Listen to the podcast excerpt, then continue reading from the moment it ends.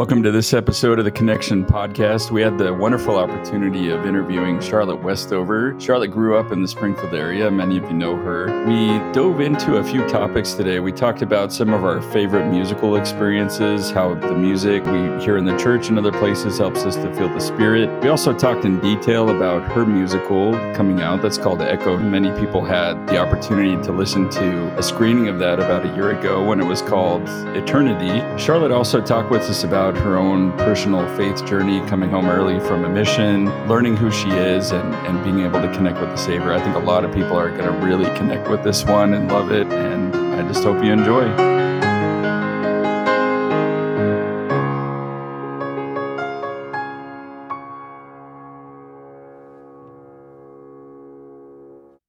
Welcome to the Connection Podcast. We have a special guest with us today. That is Charlotte Westover. Say hi, Charlotte. Hi, Charlotte. we have Casey Westover back 41 episodes later, something like that. Has it been that many? I don't That's know. Maybe uh, it might be a few less, but uh, not many less. Glad to be back. Yeah. And we have Lexi DeLuna after a short hiatus. She's back. Hello. Actually, very short hiatus. We yeah, just did the FSY. This is the episode. shortest that I've gone like in a row. I'm happy that you're back.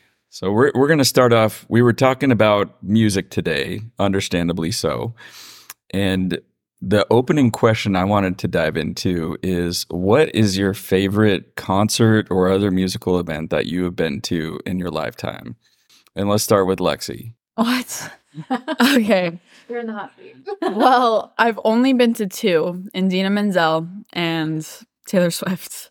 So you went to an Idina Menzel Yes, and it was it was like in Seattle. She invited all the kids up onto the stage to sing "Let It Go" with her, and that was that was pretty cool. When was this? Oh, I don't know. I really have no idea. Probably like ye two years after Frozen came out. It's whenever that was.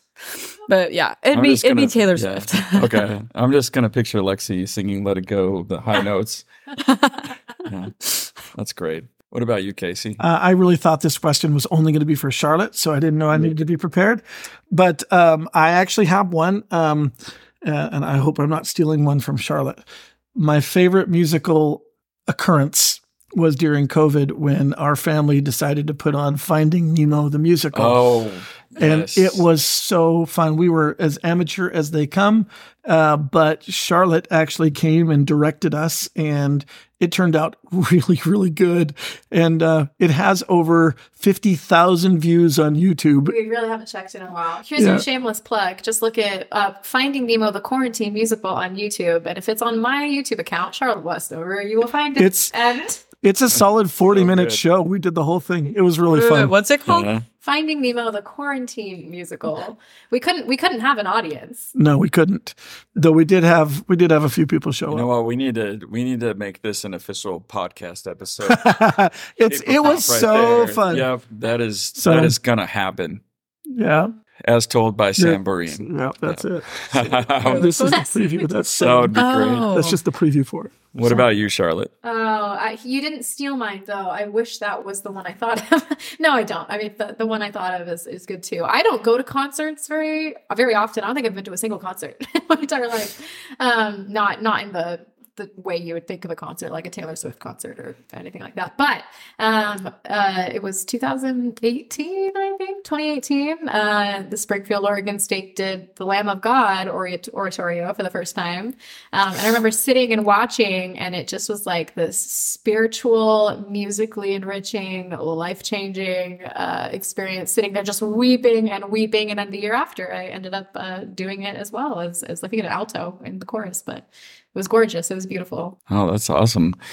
I, I am gonna change mine actually. I told you guys that seeing Nirvana live when I was a teenager was the coolest thing, but I'm actually going to shocker alert change it to watching Drew Boreen and Joel Boreen play Captain Hook and Yes, that was pretty impressive. Oh, that absolutely. will forever that lives rent free in my brain right now. I'll just say for oh. sure. There's um, no better dynamic duo. yeah, and I will I will forever encourage Drew to grow a mustache because of that. Although I don't know if he actually can, but well, Charlotte, I know a lot of people that have been in the stake know you pretty well. Um, we are expanding, we're growing, and you know a lot of people listen to the podcast from the whole area. Um, so put yourself into context a bit. Let's let's think about if you're going into a new ward, you're you're asked to give a talk. How would you introduce yourself to new people? Oh, that's a good question. Am I am I going into a new ward that is like in Oregon or am I out of state? Let's let's even go out of state. Yeah, let's. So I can't say uh, Casey Westover's my dad. uh, you definitely get any. well, you Do never. You know Casey Westover, you know Andrea. Yeah, there you go. That's all you need to know. um, okay, yeah. So uh, my name is Charlotte Westover. You now know that I am uh, the daughter of Casey and Andrea Westover, but that doesn't matter because I'm out of state, so you don't know who those people are. Um, I go to BYU uh, in Provo, and I am a currently studying to be a theater art studies major, and, and that's an umbrella term for lots of different roles in the theater department, um, where I get to choose my emphasis, and I'm emphasizing in playwriting first, and then directing on the secondary. What else? I've been singing my whole life. I love to sing. I love musicals, obviously. um, I here's a fun fact: I raise an eyebrow every time I smile, and now everyone in this room is going to watch me. I'm going to try not to. I, I didn't even know that. if you look at my every ID picture from from every picture they took of me in school or, or BYU picture, I have to smile, and my left eyebrow. So an, a single eyebrow. It's one. An inquisitive. And I'm look. trying so hard not to smile Yeah. now. yes, I'm like pushing them down, but yeah, it's this one right here. So when I smile, it just goes up. Anyway, that's uh, that's a fun fact. Anything else? What else do you want to know? I have four younger sisters, so I grew up in a house full of women. My dad was the only male, and even the animals were all female for a while. We do have a boy cat now. I don't. I can't see myself saying all this stuff over the pulpit, so so take that as it will. Well, now now I really encourage you to do so as as you go back to school. Please let everybody know about the eyebrow yeah, from situation. the pulpit. Oh, man. yeah. That that would be Nobody great. will pay attention to the talk at all. They'll just watch my face. You know, if you do it and come back and report, we'd appreciate that. okay, sounds good. Well, let's let's actually. I think that's a good start. I wanted to start going around the room here and just you you have a lot of interesting things that we wanted to dive into. Um, Lexi, what what did you want to talk with Charlotte about? Oh my gosh. Um, I wanted to talk to you about your mission. I remember how long ago was that? It was. I left in 2017, so that was. Oh gosh, how long? Well- was that? Five years ago? Was that five or six? Uh, five. I'm I'm I'm in the arts department. I don't particularly do well with anything mathematical or scientific in nature. I failed in math class, but I aced my theater classes. So that tells you how good I am at telling uh, at doing math. Yeah. Well, what I remember from when you went on your mission, because Lydia, um, Charlotte's younger sister, and I have been like just the closest friends forever, was the music video you did leading up to it. And then you're like, and then I remember you said the place where you got called on your mission inside your music video, and Lydia was just like freaking out over that for like a while after. But I mean, you were you were talking in these show notes about um, your mission and revolving anxiety and what you'd redo, and I just wanted to hear that from your perspective. Yeah, so for as long as I can remember, I, I wanted to serve a mission. Um, I'm the oldest in my my family, and so it felt I don't know, it felt it felt appropriate for me to not necessarily set an example, um, because obviously my sisters are, are free to choose what they what they want to do um, as far as mission goes and and things like that. But but as an oldest child, I, I felt a little bit of this kind of sense of responsibility, um, at least for myself to to serve a mission and and maybe even a little bit of, pressure uh, to to serve um, because I ever since I was little I wanted to but but everyone had always kind of fed that idea to me. Hey Charlotte be sure to serve a mission. You'd be so good if you serve the mission. You you you teach so many people and and I, was really thankful for all of those things and and really grateful for that. Um, and I think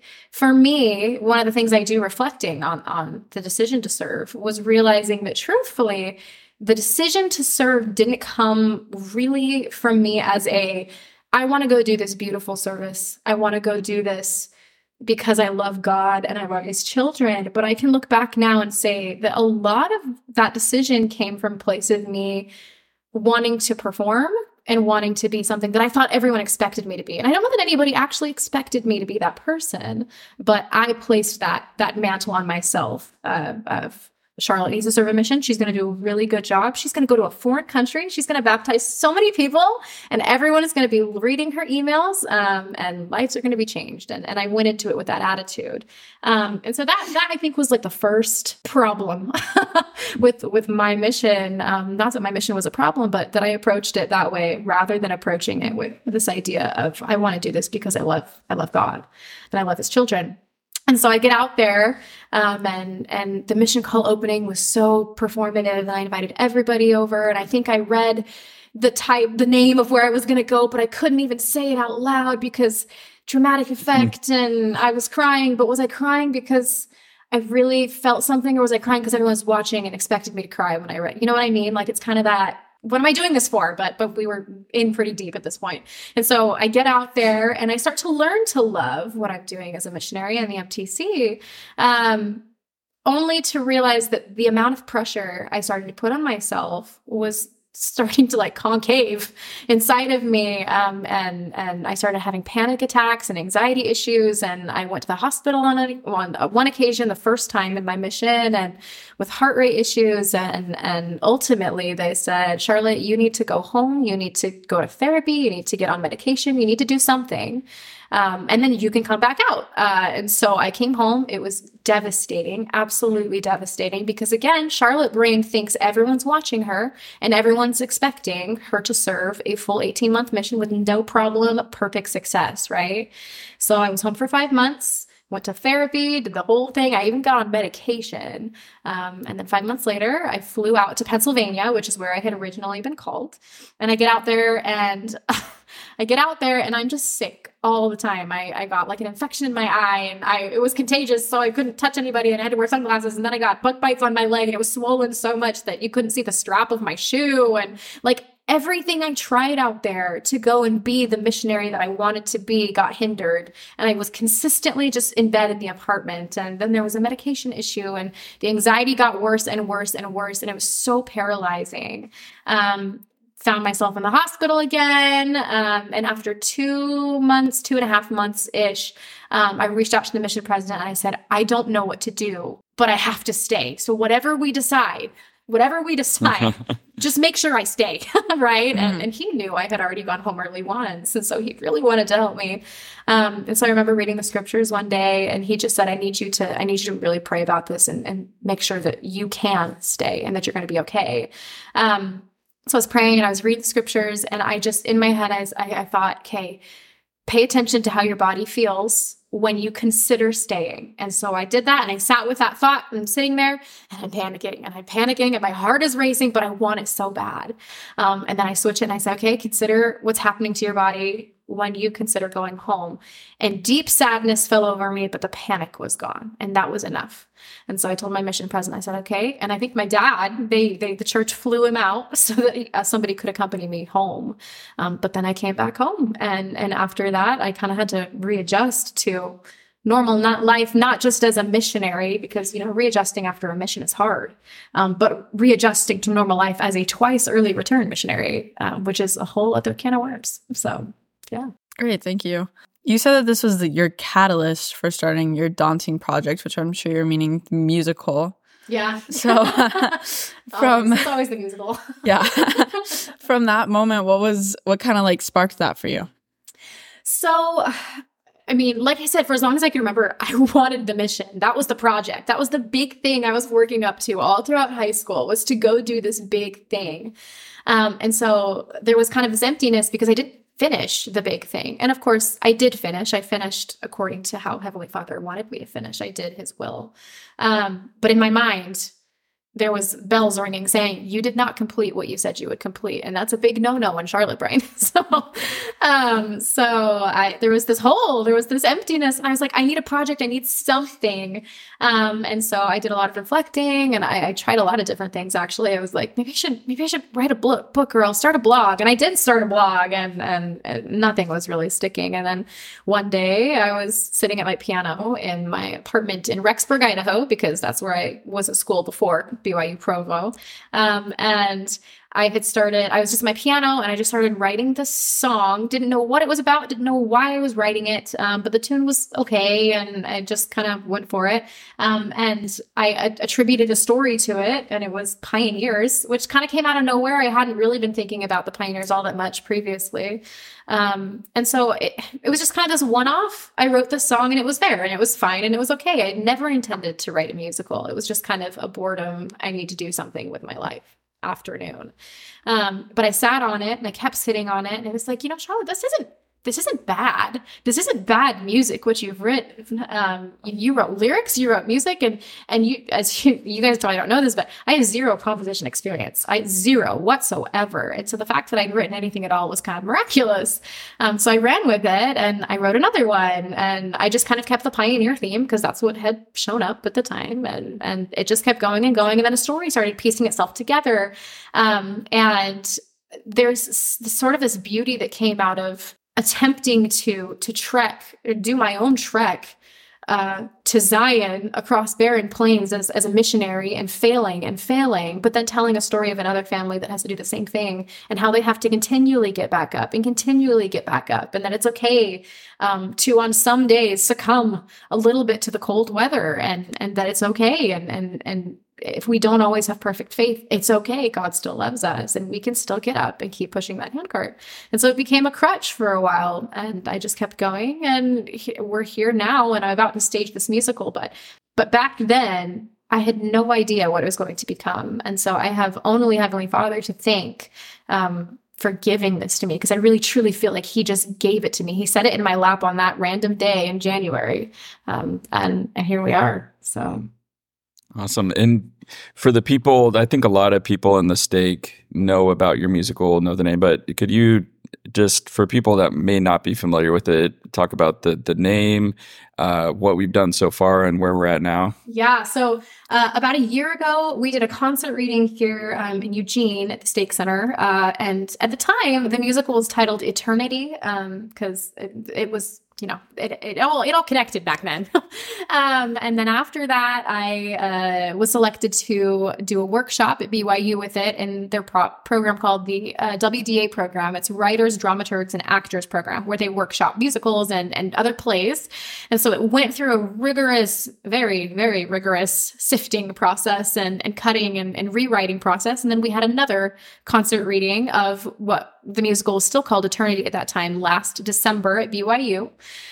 Um, it was pretty different from the Stake Center concert reading we had done last year. Um, and then after that, I took another playwriting, advanced playwriting class where they picked it apart again, and I worked one on one with a professor. Um, and the title changed to Hattie's Echo, um, which is the current title. And shortly after that, I met with the department chair at BYU, and they had been talking about it because the professors there they they talk to each other and talk about what their students are working on, exciting projects going on. Um, and they suggested, hey, you should pitch this this musical as what's called a 536 project, which is a an advanced directing project that students get to do, kind of as their not necessarily as their capstone, um, but but it's a big big project that students get to do. And so I pitched it to a few directors and, and students, and they picked it up and now we're we're deep in production work right now. I was just actually on a Zoom meeting earlier today, going over some production stuff, but we're about to produce it at BYU this fall. Um, and and yeah, we're just kind of we're just riding the wave from there. So it's been quite the journey. Oh, that's that's incredible. That that's so awesome to hear. Um, I did want to share a couple of clips with people from the musical that you've were kind enough to forward over to me earlier today. So thank you for that. Um, we wanted to introduce the first clip. So that was. Yeah, so the first song in the musical is called What We're Leaving Behind. Um, and I'll just give a little bit of context for this. Great. This, this yep. is about uh, the handcart pioneers. Um, and we'll talk about the other half of the play in a minute but but this is about the handcart pioneers and it revolves around a main character. Her name is hattie. She's a 15 year old pioneer girl. She is from liverpool england. So um, you'll have to just imagine in this clip that everybody speaks with an accent but my sisters were kind enough to record it and i did not ask them to do accents. So it sounds very american. Um, but what this clip does is it sets up this family and, and the journey they have to take to even start the handcart pull. So it's going to start in Liverpool, where they're from, where they decide to board the steamships in 1856. Um, and then it's going to transition onto the steamship and, and what the journey overseas is like. Then it's going to transition onto the railroad trains they took um, after they got off the steamships to get to Iowa City. And then at the very end, um, we're going to hear Hattie talk about uh, the season being late, how they got a late start, and uh, then they started the handcart pull. So sets up pretty much everything that you need to know about what it took to even start the handcart journey and a little bit about this family uh, that we're focusing on. That's so great. Thank you for entering that. So we'll pause and listen to the clip.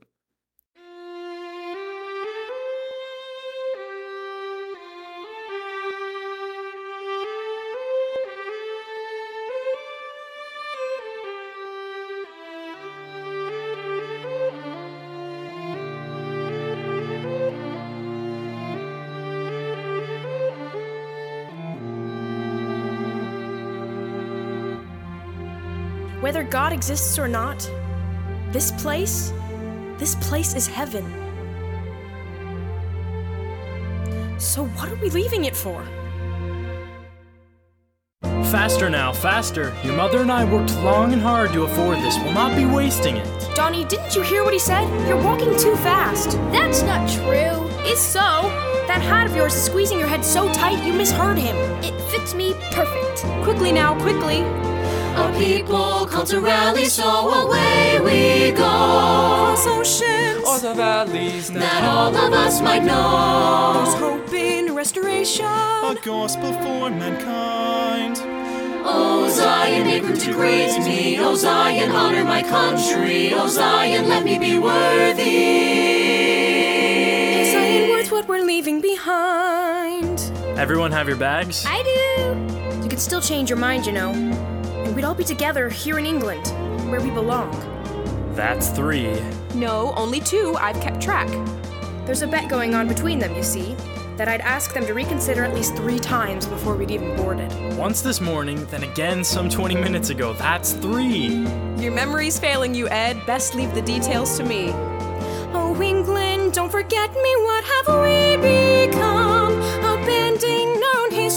This is where my family's from. Watch your step. They all say we'll be faithful. What's faith if faith is blind? Oh, Zion, how we adore you. Hey, Zion, look what we've been through. Dear Zion, revel in this view. You'll never be worth what we're leaving behind. We were on the Thornton six weeks. Our diet was mostly bean biscuits, which soaked overnight. Oftentimes, we were met with water up to our ankles from the storms. Ruined my boots. My favorite boots.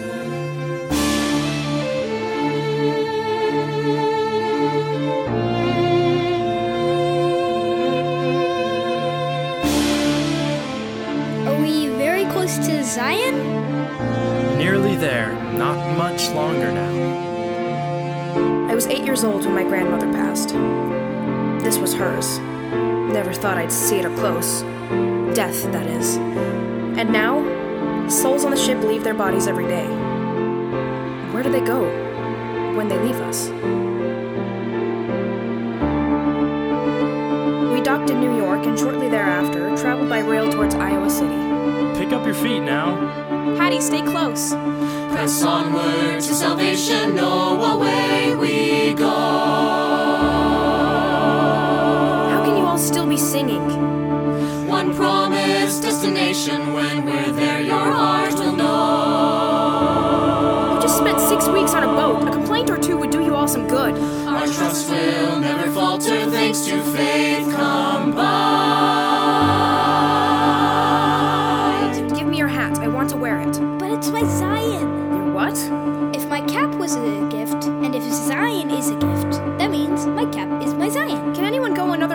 another minute without saying the word Oh, Zion? Zion, make room to greet me. Oh, Zion, save for my family. Oh, Zion, let me be worthy.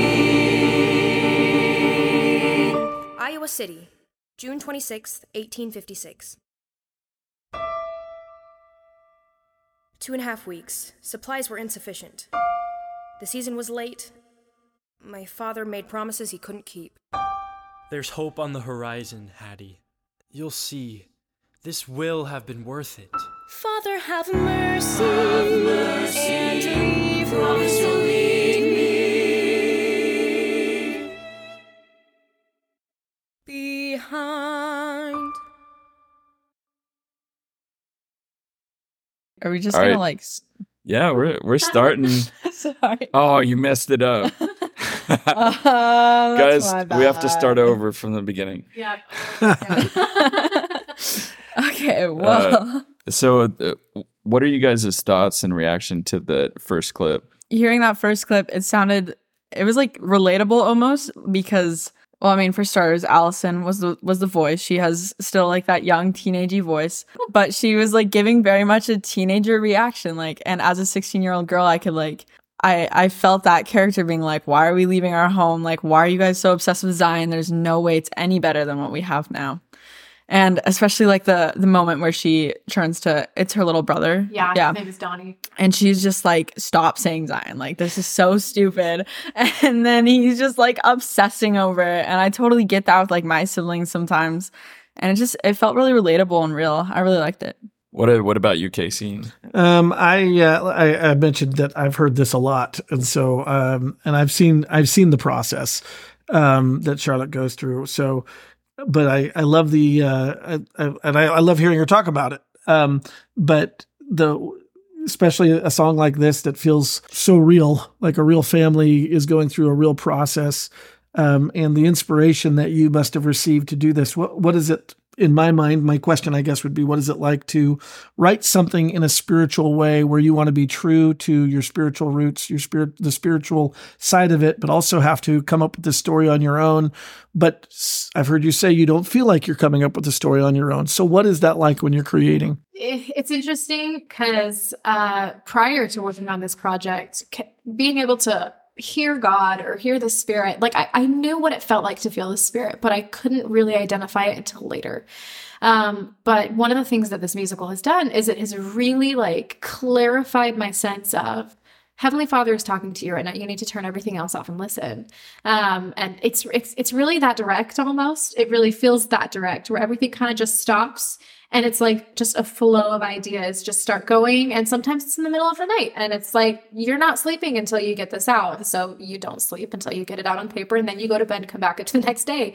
Um, but I, I will say this this specific song this is the fourth fourth? Maybe fifth? Fourth or fifth version of the open air uh, over the course of however many drafts it's been 2025 at this point. Um, and it, it's tricky because when you feel so inspired to write something and then you have to cut it it it's it's a really easy way to let the adversary kind of creep in and say so was it revelation or are you just making things up? Because clearly clearly you have to cut it. So it must not have been revelation right? You why why would it if it were why did you keep the old version right? Um and something that i have learned is that heavenly father if he wanted me to write the perfect play if, if he wanted this to be clean and perfect and quick producing and done and out of the way, he would have given to me and revealed to me the perfect play, the very first draft I wrote it. We would never have gotten past draft one. Um, but but what this tells me is it was never about writing the perfect play. It's about crafting an excellent playwright. And so if he is willing to teach me, then I better be willing to listen. And so with every draft, with every new rewrite, I get frustrated that I have to cut it. But again, it's not about the play, it's about me becoming ex- exceptional um, so that I will be so much more in tune to listen to him when he calls me to do it again. Um, and, and there will be times when he will. And so I- I stand by my statement in that it feels very much like I have done maybe 10% of the work on this and that Heavenly Father has done the rest. But that doesn't mean He's not teaching me um, to do it myself, which is far more exciting than Him just giving it to me flat out. How do you reconcile when you do start dealing with the adversary creeping in and saying, "Hey, it's not you," you know, beg it, do something else? Because it is tough, even if you have felt at, at moments that, "Hey, I am being led. This is revelation." Yeah. How do I reconcile? I wish I had a perfect answer because I still really, really struggle with that. I still really do. Uh, truthfully, there there are there have been songs. There have been songs where the spirit is so incredibly strong and it feels so perfect and so wonderful and it's like there is nothing that could ever replace this song or this moment or this experience I have just had with my father in heaven in telling the story of my heritage. And yet, I do have to cut it. And so reconciling it is so it's near impossible. It's near impossible. How do you give away a gift that beautiful? How do you how do you say, "Okay, thanks heavenly Father. That was like one of the greatest experiences I just had with you, but I'm going to throw it away now." I don't know that you can reconcile it. I, I don't know that there's a, a clear and pure answer. Um, but I do know that whenever you are doing something godly or or whenever you're using God's priesthood, because that's what this is. Uh, the priesthood is the power of God the simplest version is the, the priesthood is the power of God. And if the power of God is to create, and if I am a creator, then I hold the priesthood. I'm using the priesthood. Anything that requires the power of God, you know, is going to be just taken by the neck by the adversary. He does not want you to use that power. He doesn't. And so I just have to remind myself every single time the adversary creeps in to call him out I just have to I have to call him out because I know who he is. And when I say his name and I say you do not belong here, he'll leave. But I have to allow myself or I have to I have to do it. I have to tell him. I have to tell him off. Sometimes it's way easier to just let him stay because it feels better to feel bad for yourself. But it feels so much better to to know whose work you are doing and to feel proud that you are working with your heavenly father. So so yeah, I'm not perfect at it. I'm not perfect at it. I'll never be perfect at it. Um, but recognizing who the adversary is and why he does the things he does is step one, and and that's where I'm at is is knowing him more perfectly, just like I know my heavenly Father more perfectly. You have to know the adversary very well as well. I, you know, one thought came to mind too as you were going through. You know, what do I do with this artwork that I create that seems so perfect, and everything matches up, and then I have to cut it. It made me think of. Are, are you familiar with what mandalas are? Or mandalas? I think so, kind of. It, it's explain it again. so it's it's basically it's a tradition of Buddhist monks that they create beautiful artwork. Uh, it could be a painting, could be something else, and then when it's done, they destroy it. Mm-hmm. Uh, and it's meant to teach you teach you a lesson about living in the moment and appreciating art as it happens. Yeah and not being so fixated on this has to be permanent because honestly nothing here is right? So I, it made me think of that and, and it's a way of reconciling that why is this gone when it felt so right? Maybe it was meant to be there for that moment in it time. reminds me of and i know my dad's probably thinking the same thing. I don't know if you guys talked about this on his podcast but uh but the, the idea of breaking something we in addiction recovery and and and throughout the church we we talk about um what it means to be broken and what the value of brokenness is and flaws and, and imperfection. And um, there's a ancient is it is it Chinese or Japanese art form? I think it's a Chinese, yeah. Chinese. Uh, it's called kintsugi, uh, and it's it's the breaking of precious pots. Uh, I think the story goes that the emperor had a precious pot that he really loved, and it broke and it shattered into pieces. And he sends it off to his craftsman, and he says, "I need you to fix this. This is valuable. I need you to fix it." And so, how do they fix it? They fuse it with gold. And it's interesting mm. because when you fuse it with gold, the cracks are extremely visible. They're so visible. Like you could not look at that and not notice the cracks in it. However, now that it's fused with gold, how much higher is the value of this of this pot? How much it is so much more valuable than it was prior to being broken. And so that analogy has really framed just about everything that I do uh, as far as my creative sense of self and, and artwork, but also personally as, as just a daughter of God, that there is intrinsic value in brokenness and that it's okay. It's okay to be flawed. It's beautiful to be flawed. It's art to be flawed. Yeah, I, I, think that's beautiful. And it, it made me actually think of something that uh, Christine Fuller said in one of our more recent episodes. She was talking about, you know, as we do recover from, you know, tragedy, uh, God actually magnifies those tragedies and allows us to help other people yeah. as they see what we've been through. That's beautiful. Um, Man, as much as I really want to dig into bean biscuits and what those are, I, I would love to go down the rabbit hole and just okay. just the whole origin of that.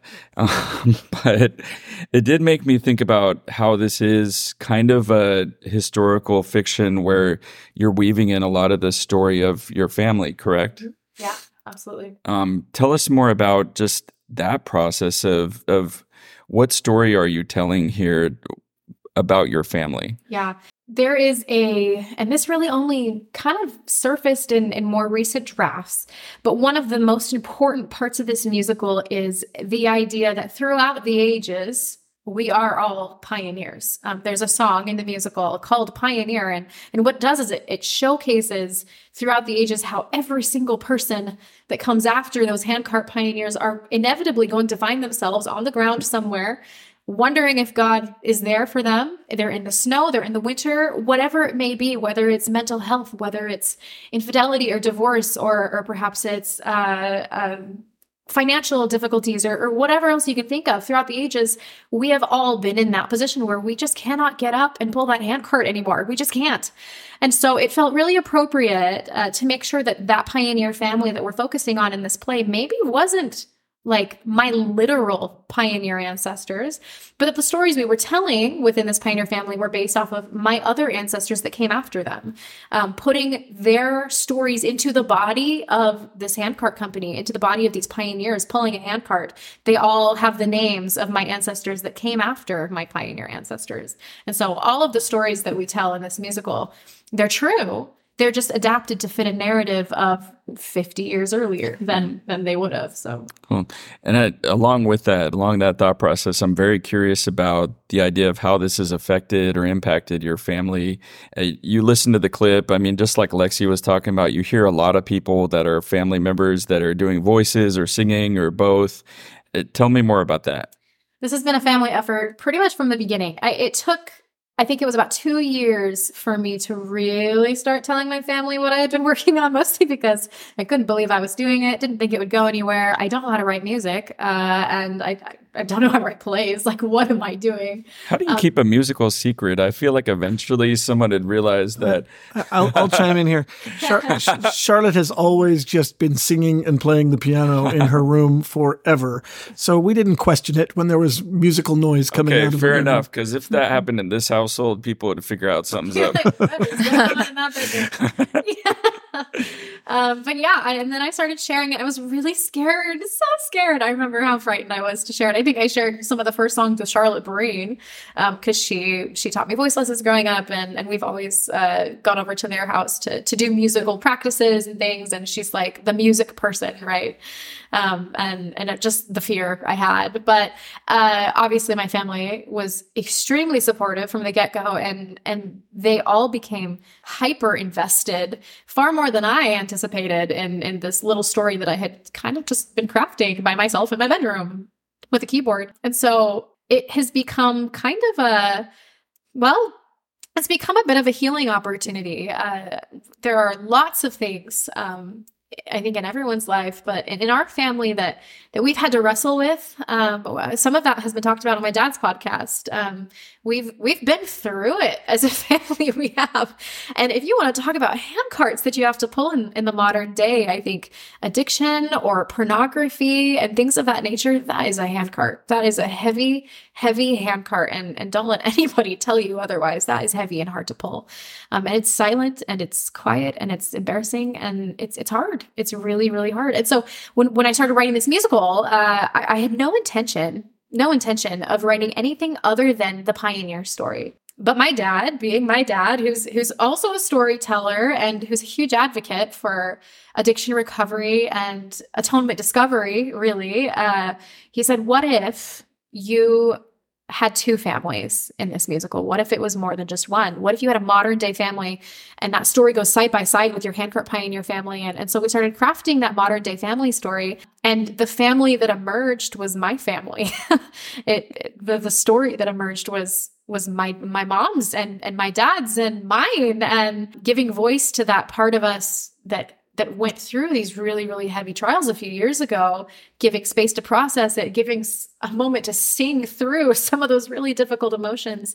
And then also allowing us to discover what we're made of, uh, not only because of Christ, but because of those that paved a way for us to be here and to discover Christ. We only know Christ because they fought for him so hard on the plains. And so, so yeah, I think it's it's been so cathartic and and beautiful and honestly, it has come full circle in every way. The miracle of this musical extends far beyond just the miracle of my pioneer ancestry and heritage. The miracle of this musical is modern um, because it's it's my family story, and I cherish that. Wonderful. And does that segue a bit into the next clip we were going to play? Yeah, does. Why don't Why don't you intro this and then we'll we'll do a reaction after. So uh, uh, the modern day family, they, they have the names of my ancestors too. Um, uh, the the main character in the modern family, her name is Margene. Uh, her full name is Margaret Jean. So my sister Maggie is actually named after Margaret Jean. And this isn't Margaret Jean's story, but uh, it's a story that she bears the name, but it's it's my family's story. And so this mother, having gone through uh, quite a bit of difficulty in her marriage um,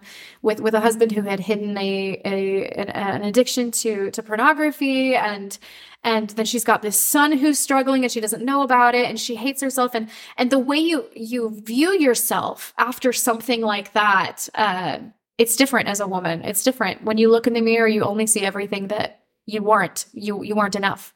Um, and so i wrote this song called captive um, kind of to give voice to that not just her but to women and this this isn't just to women who have struggled with perhaps uh, uh, sexual addiction in, in the form of marriage um, but it gives voice to women who just can't stand their reflection and and can't get themselves to leave the house without putting up some sort of facade that they are somebody they're not and not being able to embrace the person they are so so this is a very tender song um, called captive Awesome. Thank you for that intro too, and we'll we'll listen to the clip and react.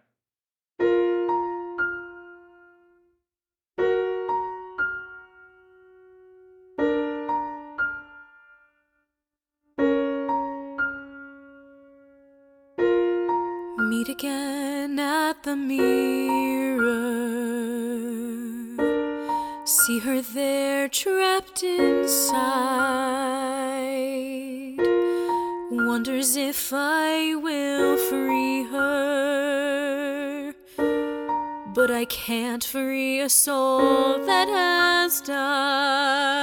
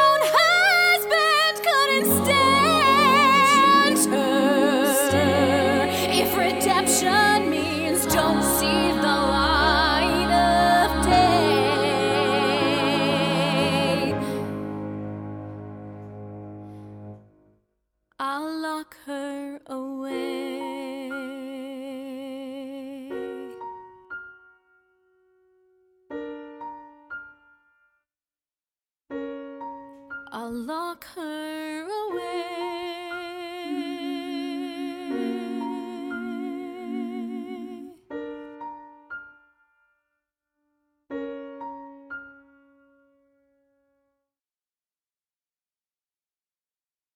Okay, we are live. We we were busy reacting to this, and I told them don't waste all the good stuff while we're we're not live. But I, I think this is actually a clip that we can all relate to in different ways. So I actually wanted to get everybody's thoughts, just overall reaction to it. Lexi, do you want to start us off?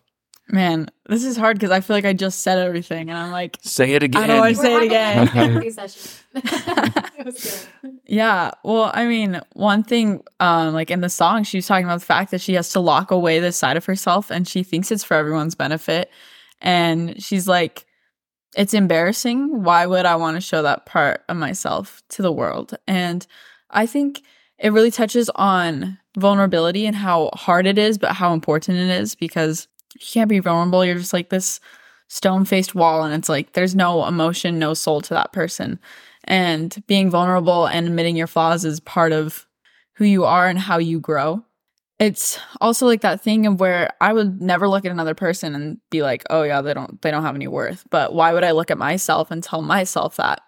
And it's it's so weird how that works because it totally contradicts itself because I know that the worth of souls is so great and awesome, but when the adversary comes and attacks you personally, you're you feel hopeless and it's hard.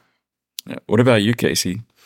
Um, I, I'll I'll say as I've heard many different. There's there was a previous version of this song that I just loved, um, uh, and then this version was even even better. And it just what I've noticed in my from my perception, and this is a question for Charlotte too. But as we've seen this performed um, last year when you did the Made of Glass, last year when we did the performance, the thing that after the show everybody kept coming up and saying is, "How come nobody's talking like this?" how we all struggle with these. Why is nobody being this transparent, this honest? And I heard from several people saying we need this kind of message out there that it is okay to to be transparent, to be broken. And if we're all talking about it, then we'll all be comfortable talking about it. But what do we do? We all hide it away.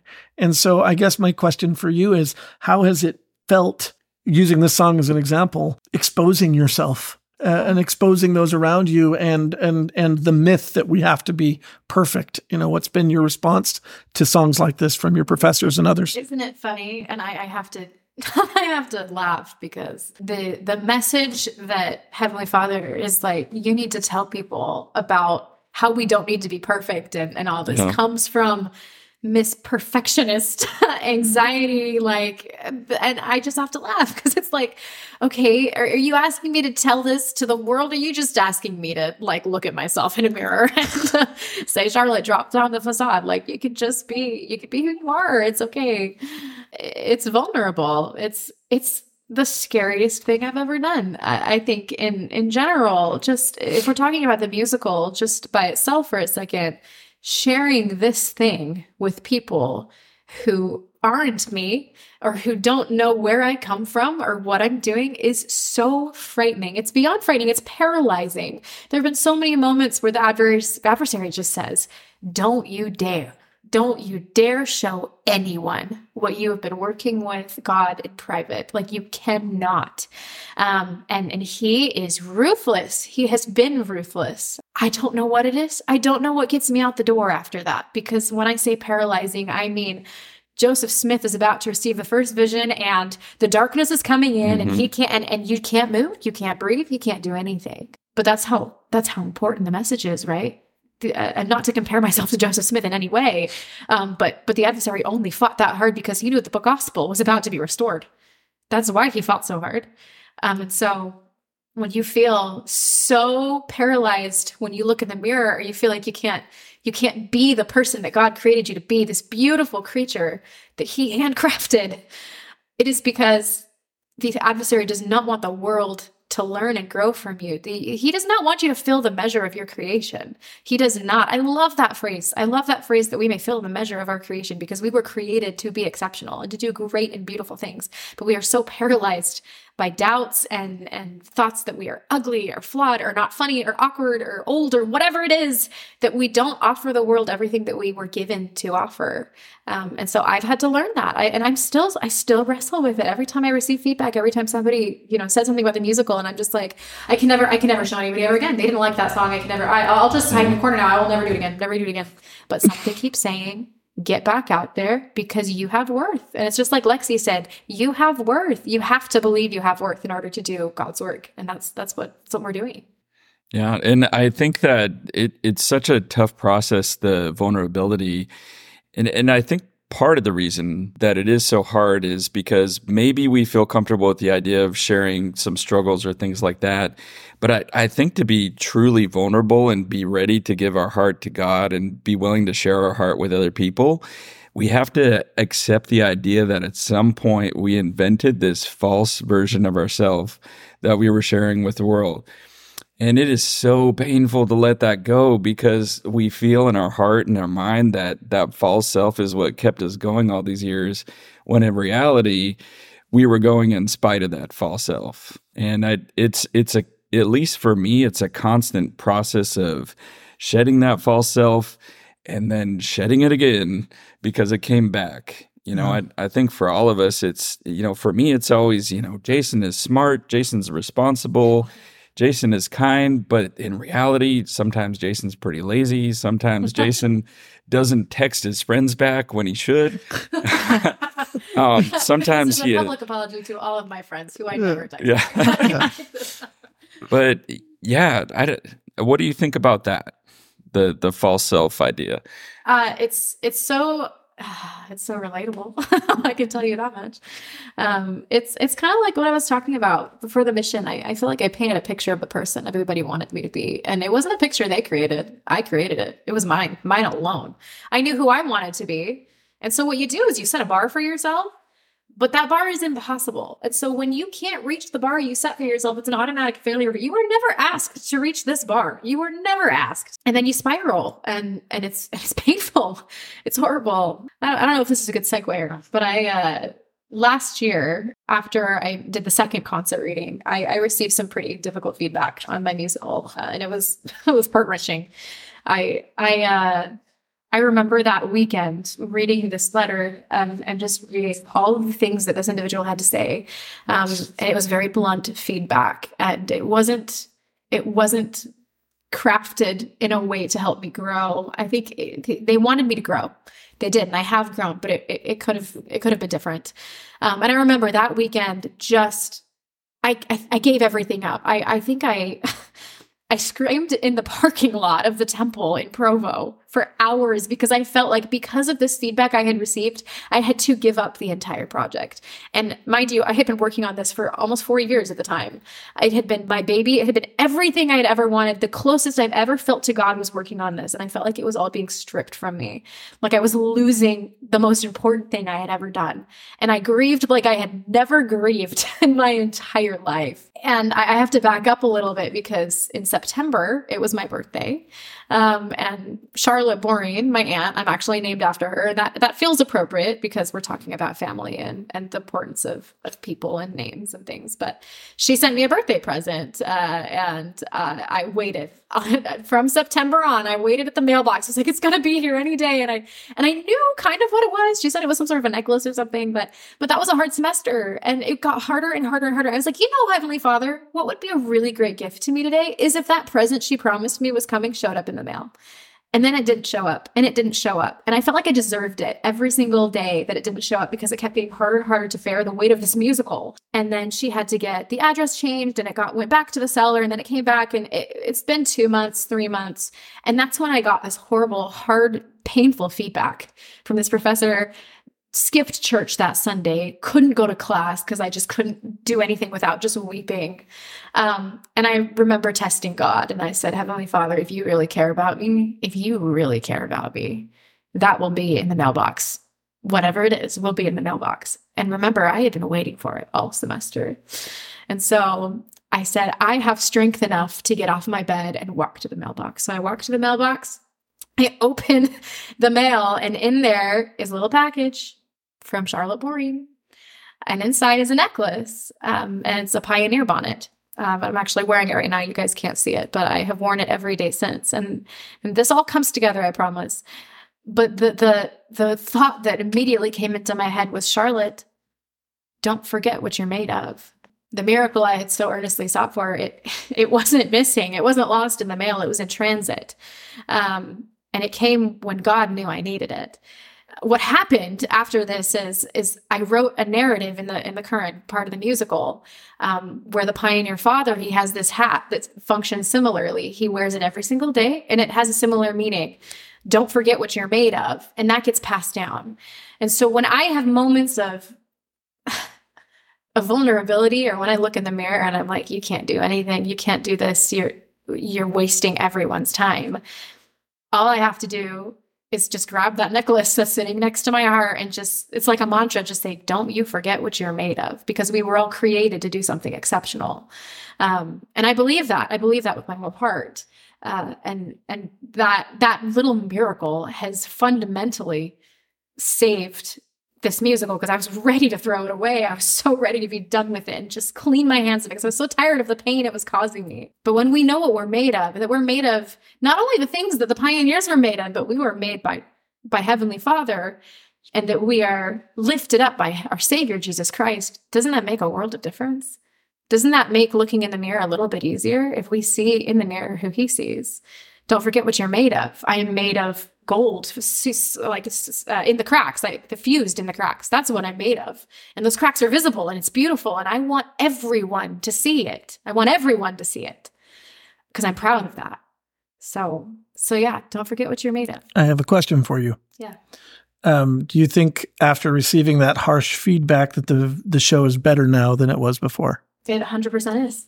It's it's so interesting because I was so mad when I received that feedback, but I would say probably 80 to 90% of that feedback absolutely was correct. It it had to be it had to be done. It had to. And this show is in such a better place now. so place. so that's in my opinion one more opportunity to grow from breaking, right? Yeah, absolutely. Yeah. Absolutely. You have to walk through fire. Yeah. To know how strong you are.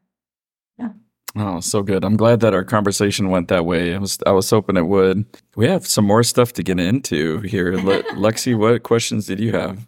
Well, I wanted to ask why you want or decide to become a writer because earlier you said too that like you weren't previously comfortable with composing and stuff, which is different than writing. So was writing something you were comfortable with before all the composing, or was it something that you grew into? Yeah, so I I ever since I like started playwriting seriously, I just like am waiting for somebody to ask me, so why did you decide to get into writing? And it's really mm-hmm. appropriate that my dad is here because this story is about him.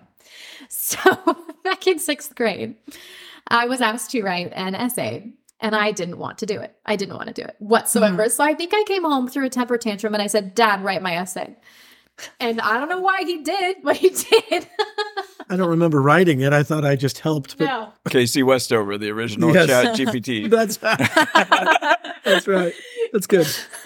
Yes. No, but he wrote the entire thing and I turned it in and I was like, teacher, here you go. Sixth grade.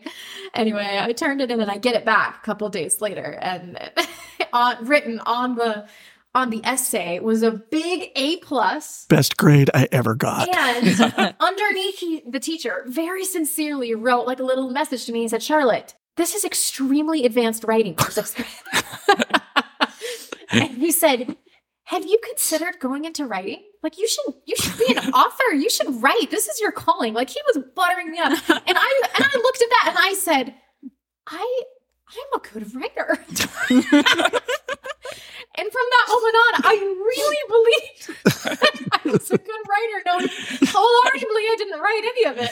So, so, it's it's funny though, because throughout the rest of middle school, like I just I adopted this idea that I must be good. And and so I, I started writing a lot more as a hobby. It was not good. It was not good writing at all. But we tell a lot of stories in my family, and and a lot of what we do when we get together is just recall what happened today, but we do it in very dramatic storytelling, playful ways. Uh, and so we're inherently storytellers. Um, and so I, I, guess I have to thank my dad for giving me the kickstart in sixth grade to inspire me to become to become a writer. Um, but I also have to attribute a lot of the skills that I've gained, and I'm still gaining because I'm, I'm still not perfect at it, to obviously school and, and people that I've got to work with at BYU um, for developing that skill. But the passion for writing, that comes from my dad. So there you are.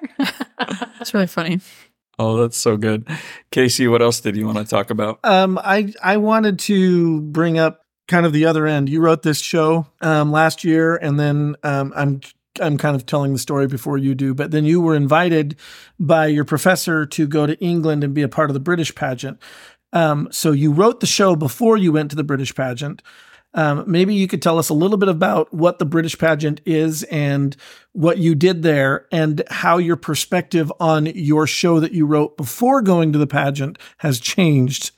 Yeah. Uh, so I have incredible professors and, and people at BYU that I get to work with and opportunities that are just unbelievable that I get to have. So I got invited to go to the British pageant. Um, it- it's it's the sister pageant to the Nauvoo pageant that they do in Nauvoo every summer. And so we went out to uh, Preston or Chorley, Preston area, Lancashire, Lancashire uh, in the UK, um, and we staged this massive pageant put on by the church. Uh, and and the story of the pageant is of the early British saints um, who were converted in the British Isles uh, during the the mission that Heber C. Kimball first served out there, um, and it, it talks about their conversion story and of the journey they then had to take to follow a prophet's call to come gather uh, in Nauvoo and then later in the Salt Lake Valley. Um, and so what what happened was not only did I get to learn a lot about being on a production site, but I got to stand on the very ground that my forefathers, my foremothers stood. Uh, and there's something so celestial about that. Like I cannot even describe to you what happened to my spirit out there because when I stood where they stood, it was like a reunion with people I never thought I'd get to meet in this lifetime occurred. And I got to meet people there's something beautiful about it's, this is one of my favorite things that I love about theater is we embody those that come before us. We put on costumes, sure. We read lines, we we, we act, and and there's staging and, and directing that's involved. Um, but when we embody those that came before us, we, we sort of become like ghosts almost, ghosts of those who who walked the the floors we walked, uh, and those sacred stories give opportunity for people who watch them to meet those people in person almost literally it's it's beautiful. It's absolutely beautiful. And so every every night we were watching the british pageant they they sing a song where they they say farewell to their homeland when they're on the boat. They wave and i was sitting up in the sound booth and i would always wave back because i felt like i was waving to my family. I was waving to my family leaving the docks of liverpool coming to america so that i could know who christ is. Uh, and it was just surreal it was surreal to be out there. So, how do you now, looking after having done that experience, your connection to the show? How do you view your your show now? Yeah, I I think recognizing first that everything we do in this show is embodiment. It is the bearing of the name of these people who came before us, uh, and and recognizing what that does for people, so that we treat our audience with respect as well as our cast and, and crew and everybody involved. But I think it, it it's, it's deepened my appreciation for the sacrifices that that these families went through. I I cannot imagine saying goodbye to the only home you ever knew, knowing fully that you probably were saying goodbye to people that you would never see ever again. They didn't have social media back then. They didn't have, you know, they couldn't just call and, and sending a letter overseas takes ages. They were saying goodbye to people and family, knowing that they were doing it because of the gospel of Jesus Christ. Is that a sacrifice I'd be willing to make today? Would I do that? I have no idea. I like to think I would, but I don't know. I don't know.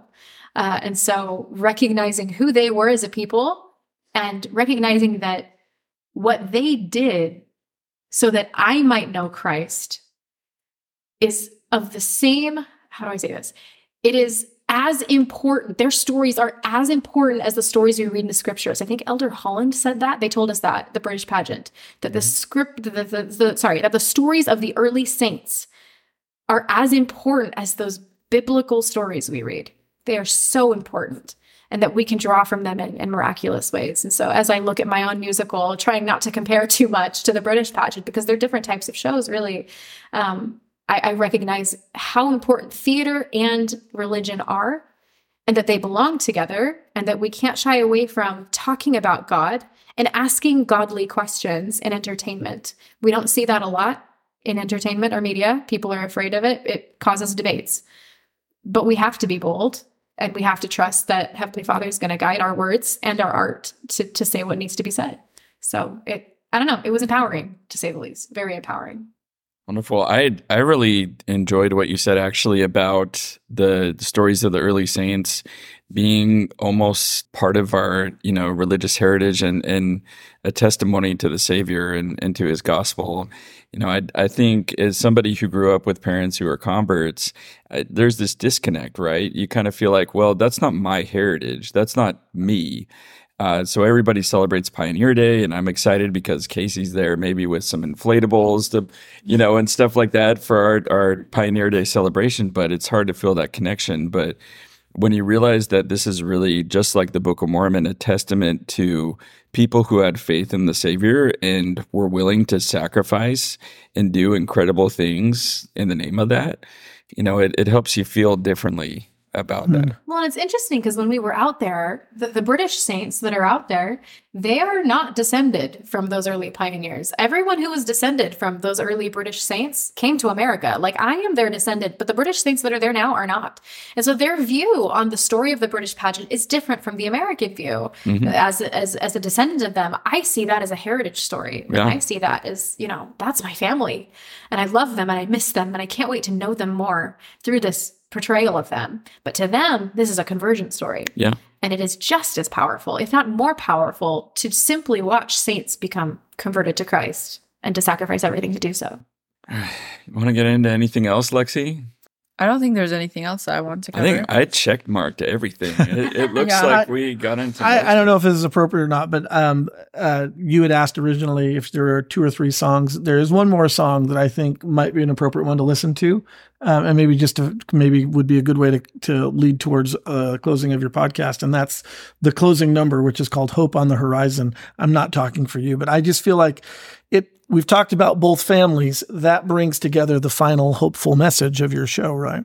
Let's go that direction. Sure. Do you mind introing it for us? Yeah, there, there's a lot. This is obviously the finale. So there's a lot that has happened prior to now. And I'm not going to get into all the nitty gritty things that have happened or, or where the characters are. So there may be a few things in the song that you're like, I have no idea what's happening. And that's okay. The general message is there though. Uh, so, so this is the end of the show. We've, uh, reached the end of the pioneer journey, or we're about to. They haven't quite made it to the Salt Lake Valley, but What's more important is they have decided to keep going. Um, prior to this song, there was a very, very good chance that that pioneer family was going to say, I'm done. We're not doing this anymore. This is not worth it. I didn't sign up for this. But we have decided to keep pulling. The modern family, uh, they've come together as a family, uh, recognizing that it's beautiful to be flawed. Uh, there's a better understanding of who we are as individuals because of what the pioneers did. Um, while also leaving the house. That's a big part of this show is is can I leave the house and show the world who I really am or is it safer for me to stay inside and not let anybody see the real me? Um, and so she she in this song is giving a fireside. That's a huge step for her. She's been asked to give a fireside. She chooses to do it. Um, and she talks about some of the things she's learned. She's a photographer, so you'll hear some photography things in there. Um, and then at the very end, we come together in this beautiful who, who understanding of who we are and what it looks like to come unto Christ, uh, and and that it isn't a happily ever after. It is simply, I am now prepared until winter comes again, because we know winter will come again. It's inevitable, um, but now we have the tools to to beat the winter when it does come again. So this is called hope on the horizon. All right, let's go. There is hope on the horizon. Can't you see it? Point your lens and zoom in. Mountains they reach so high, those mountains can't hide the sky. Find the light and then you might begin. There is hope on the horizon. Take a picture of your life on the mend. Lean into the bends and breaks. Make space for your own mistakes. Look to and then. We'll be prepared when winter comes again.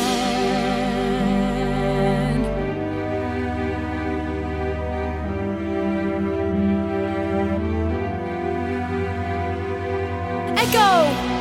Echo! Echo! Echo!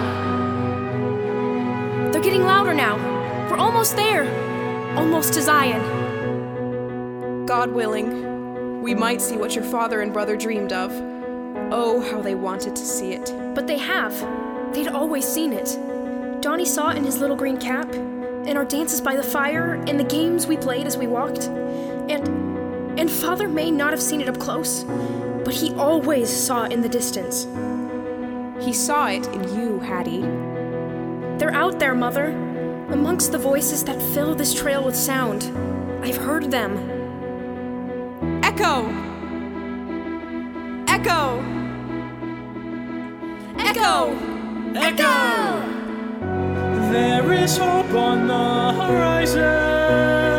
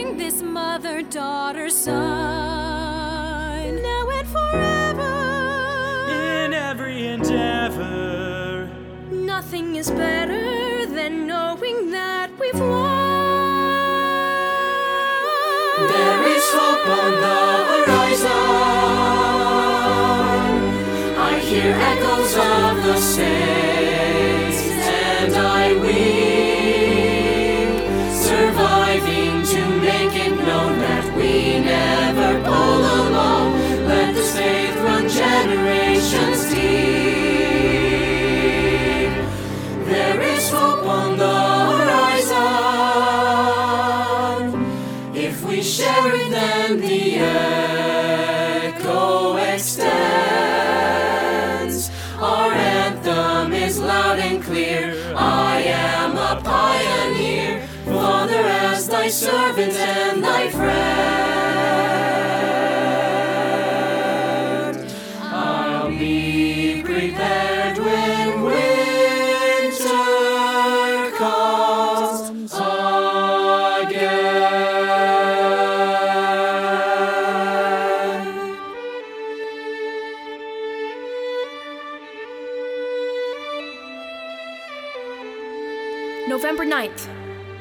1856.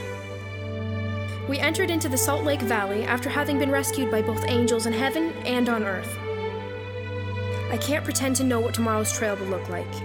Surely there are handcarts heavier than my own to pull.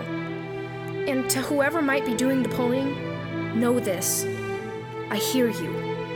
And if you hear me, then repeat what I say. Echo! Echo! Echo!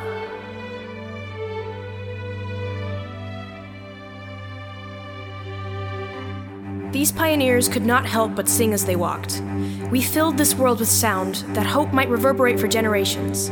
And if we succeeded, we invite you to sing with us. Because if we succeeded, you will already know the words. Come, come, ye saints,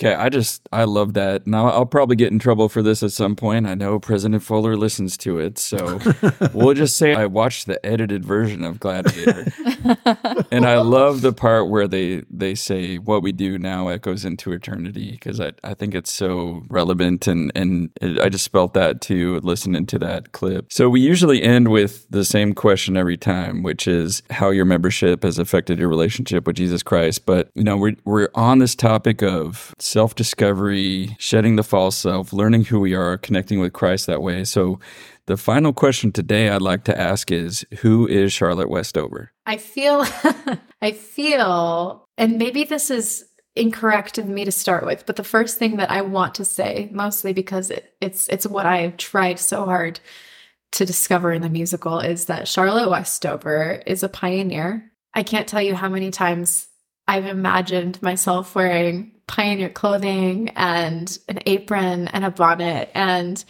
pulling a hand cart um, just to just to be a little bit more like those people who I love. But I think what makes me a pioneer uh, is not the fact that I have perfect faith. It's not the fact that I chose the handcart journey. It's not the fact that I abandoned everything I loved because I am some self sacrificing saint.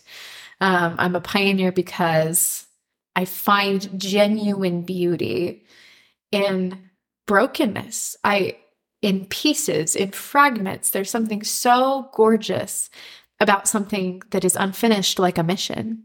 Something something that is imperfect like a reflection. And all of those things under under that umbrella, those things that make me a pioneer are also the same things that make me a daughter of God. And so following up that question with Charlotte Westover is also a daughter of God and she is a sister to her savior Jesus Christ. And she doesn't always remember that. She doesn't. And and I'm undoubtedly gonna do something tomorrow and and I'm gonna think, gosh, dang it, Charlotte, what is going on with you? Like, what are you doing?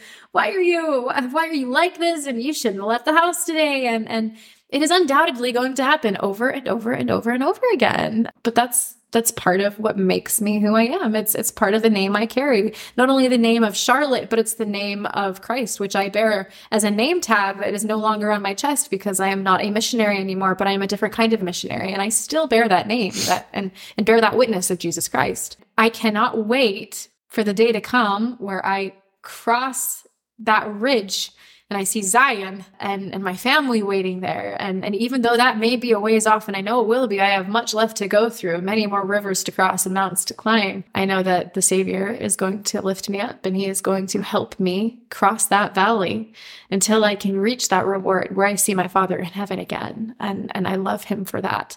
So I am a child of God. I am a daughter of God. I am a pioneer, and I am so grateful to be a little bit broken.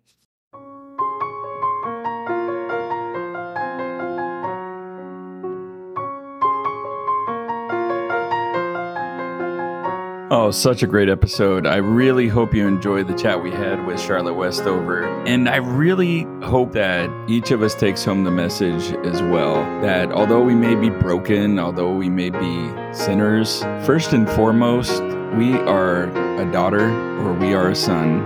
And our Father is waiting for us with open arms for us to return to Zion, just as we heard in that last song. I hope you take care of yourself over the coming week. We are going to have some more episodes available to you. We, we are just doing so much right now this month on the Connection Podcast, so there's a lot more good things coming. Till then, take care.